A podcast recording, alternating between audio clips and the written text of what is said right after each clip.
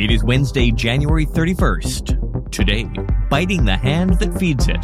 Why is one of the music industry's biggest players pulling out of TikTok? Also, Google had a great quarter, so what's with the share price drop today? The shocking number of brands without any marketing plan at all, and the social media team at Sesame Street scores big. I'm Tod Maffin. That's ahead on a very busy day today in digital marketing. That music catalog on TikTok you've been mining for your brand's videos is about to get a lot smaller.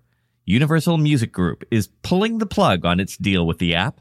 They represent some of the biggest names in music right now, including Taylor Swift, Drake, and Harry Styles. And it's clear that there is no love lost between the two.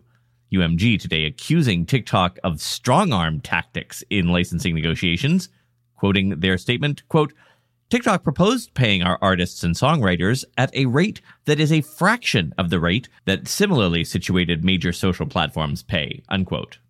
They claim only about 1% of its revenue comes from its deal with TikTok. For its part, TikTok too seemed to be all too happy to burn the bridge.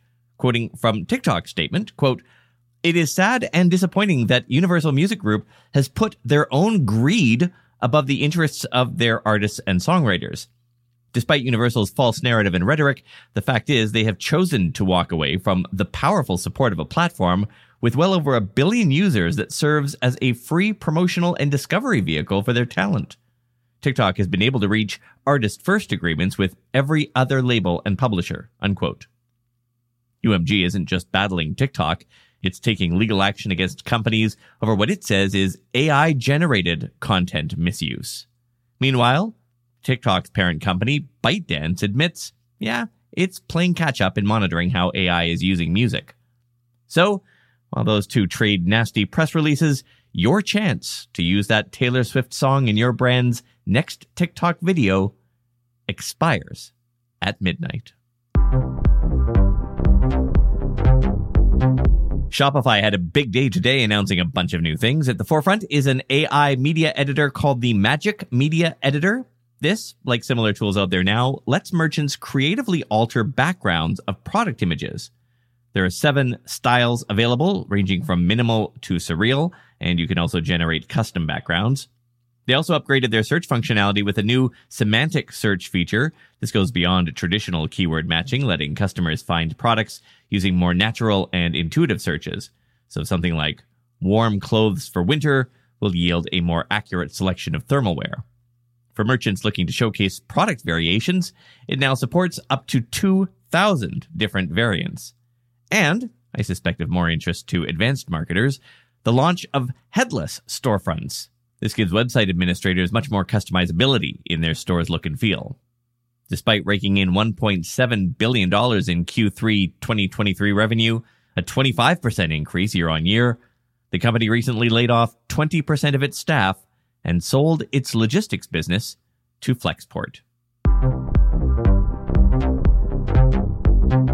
Like it or not, more AI has come to Google Ads. We reported on the new Gemini model being moved into the ads platform to do things like create assets for campaigns, now that it's been out for a few days, we thought this was the perfect time to bring in our Google Ads correspondent, Jyll Saskin Gales. Jyll spent six years at Google and today runs a fantastic Google Ads training program. Jyll, have you used this new generative AI in Google Ads yet? I have played around with it. Yes, it's only launched in the US and in the UK. So I had to go into one of my American clients' accounts to see it. And yeah, had some fun playing with it. And what were the results like? I would say the results were better than I expected. And it was also a little bit uneventful. Uh, for context, I went in to create a new Performance Max campaign uh, and used the generative AI capabilities to create headlines, create descriptions, and create images. And it didn't do that much creative stuff. It wasn't like when I've used ChatGPT mm. or DALL-E, you know, create an image of a person on a computer and it creates something crazy. The images were very understated and to the point and literally what I asked for. The text just used my inputs and presented it back to me in a new way. So I was pretty impressed. I would use what it generated. That's interesting. So I guess they've sort of toned it down, knowing that marketers are a little bit, you know, brand sensitive. You don't want it necessarily generating all sorts of crazy talk. I think so. And I guess that's why it was a bit anticlimactic for the headlines. It was like, give us some ideas. And they gave it some ideas. And it was like, okay, here's what we have for you. And it was basically exactly what I'd written, but, you know, it capitalized each letter in the headline. So interesting to see that, like, not each letter, the first letter of each word in the headline, uh, maybe added one or two more words to them. Uh, but it was just very straightforward. And so I think, you know, for beginners to Google Ads, especially, which is most people who use Google Ads, we often forget, uh, I think this will be a really helpful tool. So when you use these um, automated, automatically generated assets, whether it's a headline, whether it's body copy or an image or so on, and you run it, like let's say you run it as a variation on your ad, do you get to see metrics on you know which which image is performing better and what the click through rate on this headline is? As of right now, you get to see Google's determination of how they're reporting. And then, depending on the campaign type, sometimes you can see more of that information and sometimes you can't. It, it sort of, it depends, is the answer. Hmm. Depends on what? Uh, on the campaign type and how much campaign type that visibility gives you. I see. Okay. And would you use this for a client? I guess is the is the big question. The big question, yes, I would use this for a client. I have tried using kind of other AI tools to generate things, and they've been fine. They've been okay. Uh, but given how integrated this is into the workflow, like when you're going to write a headline, there's a button right there that says generate. When you go to add an image, like right there, it says generate. Uh, I would absolutely test this. It was pretty quick at generating the results, and at least for the one client I tested it in, the images with the prompt I gave it were very on brand and realistic looking and usable. How did you find that that compared to using another tool like you mentioned, ChatGPT or DALL-E to, to create these ad assets? The workflow was definitely much easier because I didn't have to do much prompt engineering in Google Ads. So what happened when I clicked the generate button is it would say, you know, describe your business to us, but then it had a suggested pre-populated what you could put there that it had already pulled from the website. So it was just button click, button click, and boom, the results were there. Whereas of course with a third party tool, you have to put your prompt together and fiddle with it a few times to get results. It was definitely faster, easier. Uh, and then as mentioned, the results were just unextraordinary. And I say that as a compliment. Um, it wasn't doing wacky things. It wasn't trying to get overly creative. It didn't throw in any of those AI buzzwords that would instantly say, oh, this is AI generated. It just felt yeah. very natural, normal. It was like it was making what I had a little bit better on the tech side rather than trying to come up with something brand new. And I think that's what most advertisers need. We don't need to reinvent the wheel with how we write headlines. There's only so many ideas under the sun. If you had to give it a grade, this feels like maybe B minus? I'd be a little more generous than that, Tod. I'd give it like a B or a B plus. A B or a B plus. Okay. All right. Fair enough. Jyll, thank you. Thank you. Jyll Saskin Gales is our Google Ads correspondent. She's here every second Wednesday. You can learn more about her Google Ads training program at our affiliate link, which is b.link slash GA training. And you can watch the full unedited interview. There is a link to it in today's newsletter which you can sign up to for free by tapping the link in the show notes or going to todayindigital.com slash newsletter. Man, investors are hard to please. Shares of Alphabet, the parent company of Google, tumbled this morning, shedding about $110 billion in market value. That was a 6% drop, despite posting profits despite being up 11% year over year, despite total revenue of $86 billion, numbers that beat analysts' forecasts. So what happened? Well, its $65.5 billion of ad revenue fell slightly short of the anticipated $66 billion. Yep, that's all it took. There were some silver linings, a 26% increase in Google Cloud revenue, and lots of statements about optimism, of course advertising remains the cornerstone of Alphabet's earnings, making up to 80% of its total income. That said, there was another corner of Google which showed good signs YouTube, which, when broken out, saw a significant rise in ad revenue, jumping 15.5% to $9.2 billion in last year's Q4. Subscriptions are another key focus, with a remarkable five fold increase since 2019 totaling $15 billion in revenue last year. YouTube's recent initiatives, like acquiring NFL Sunday Ticket, have been instrumental in attracting more users and, with them, advertisers to the platform. Another big part of growth, Shorts, its answer to TikTok.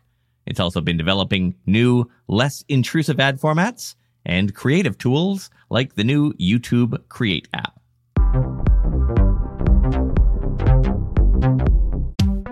Putting our podcast and newsletter together can get complicated. We had show notes in one place, interview coordination in another, brainstorming somewhere else. It's easy to lose track of the big picture when you have to open a new window for every detail.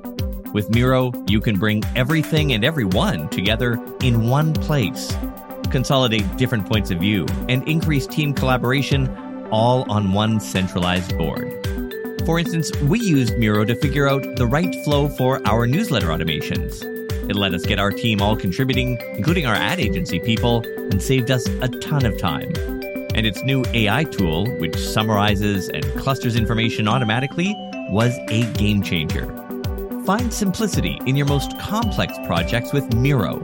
Your first three Miro boards are free when you sign up today at Miro.com slash podcast. That's three free boards at M-I-R-O.com slash podcast.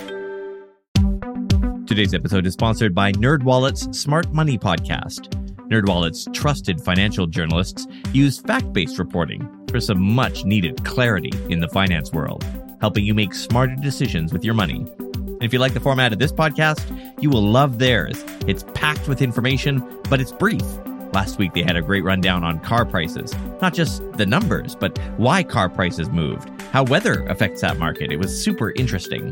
They also cover things like boosting your credit score, putting money away for retirement, saving on travel, and so on. So yeah, listen to NerdWallet's Smart Money podcast on your favorite podcast app. Future you will thank you. Nearly two thirds of small and medium sized businesses in the UK lack a marketing action plan. This according to a new study by the Marketing Center. This leads to what the report terms random acts of marketing, which don't significantly contribute to business objectives. Even more alarming, fewer than a third of businesses generate sufficient leads for growth and only 40% use CRM tools effectively. Other findings from its survey of 2,000 decision makers only 27% of businesses set clear objectives when engaging with specialist marketing services like agencies, and only 25% have clearly defined marketing KPIs. Reddit has its first partner for its fairly new conversions API, Tealium, a CDM firm. Quoting from Reddit's statement today, quote, by connecting Tealium's customer data management with our Conversions API, advertisers can now quickly and easily share high quality customer conversion data with Reddit to more accurately measure campaign performance.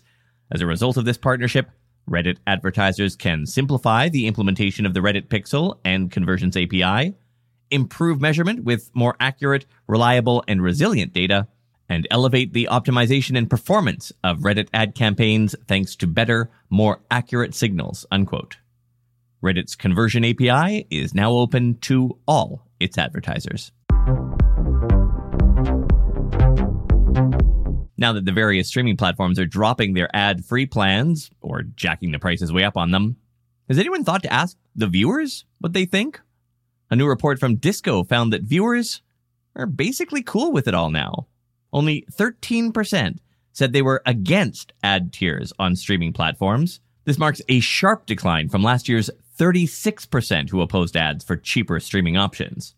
This change in consumer sentiment comes as Amazon introduces ads into Prime Video. Their new ad supported tier, launched this week, is set to automatically reach an estimated 115 million monthly viewers. Viewers have the option to pay an additional 3 bucks for an ad-free experience. Streaming giants like Netflix and Disney are also adapting to this trend. Netflix's ad tier, launched in November 2022, has 23 million monthly viewers, while Disney reported 5.2 million users on its ad supported tier. Other findings 88% of adults now have at least one streaming subscription, 41% subscribe to services like Fubo or YouTube TV, and US audiences last year watched 21% more streamed video than they did the previous year. The survey polled 18,000 US adults. And finally, on Monday, Elmo, the beloved red monster from Sesame Street, innocently asked his 457,000 X followers, How is everybody doing?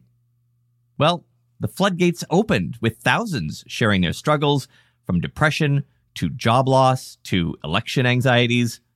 One tweet starkly summed it up, quote, Elmo, each day the abyss we stare into grows a unique horror, unquote. 140 million people saw Elmo's post. This unexpected outpouring caught the attention of many, including Sesame Street's marketing head, who directed the four person social media team to have other show characters like Big Bird and Oscar the Grouch reply from their own X accounts. Oscar the Grouch said, I'm not great at listening to others share their big feelings, but my worm Slimy is. You should talk with him if you ever need to chat. And it kind of took off in the most wholesome way possible, sparking a conversation about the need for accessible mental health resources. After receiving more than 9,000 responses, Elmo followed up with a tweet emphasizing the importance of asking friends how they're doing. This brought some comfort, apparently, to some people. One user responding, Somehow this actually legit makes me feel better. This isn't the first time Elmo has become an internet sensation. In 2022, his rant about a pet rock named Rocco also went viral. I have to say, though, in researching this story, which, I, which I'm a little embarrassed to admit, uh, I spent more time on this than any other story today. We're not going to talk about it.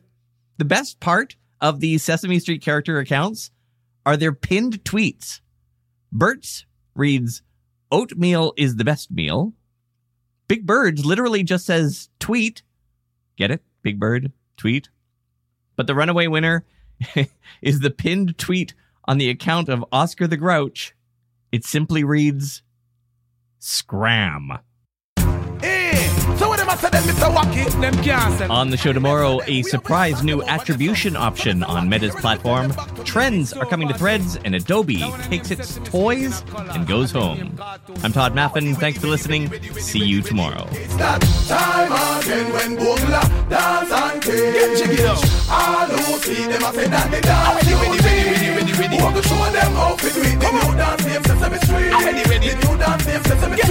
Everybody dance to the Sesame Street happy, happy.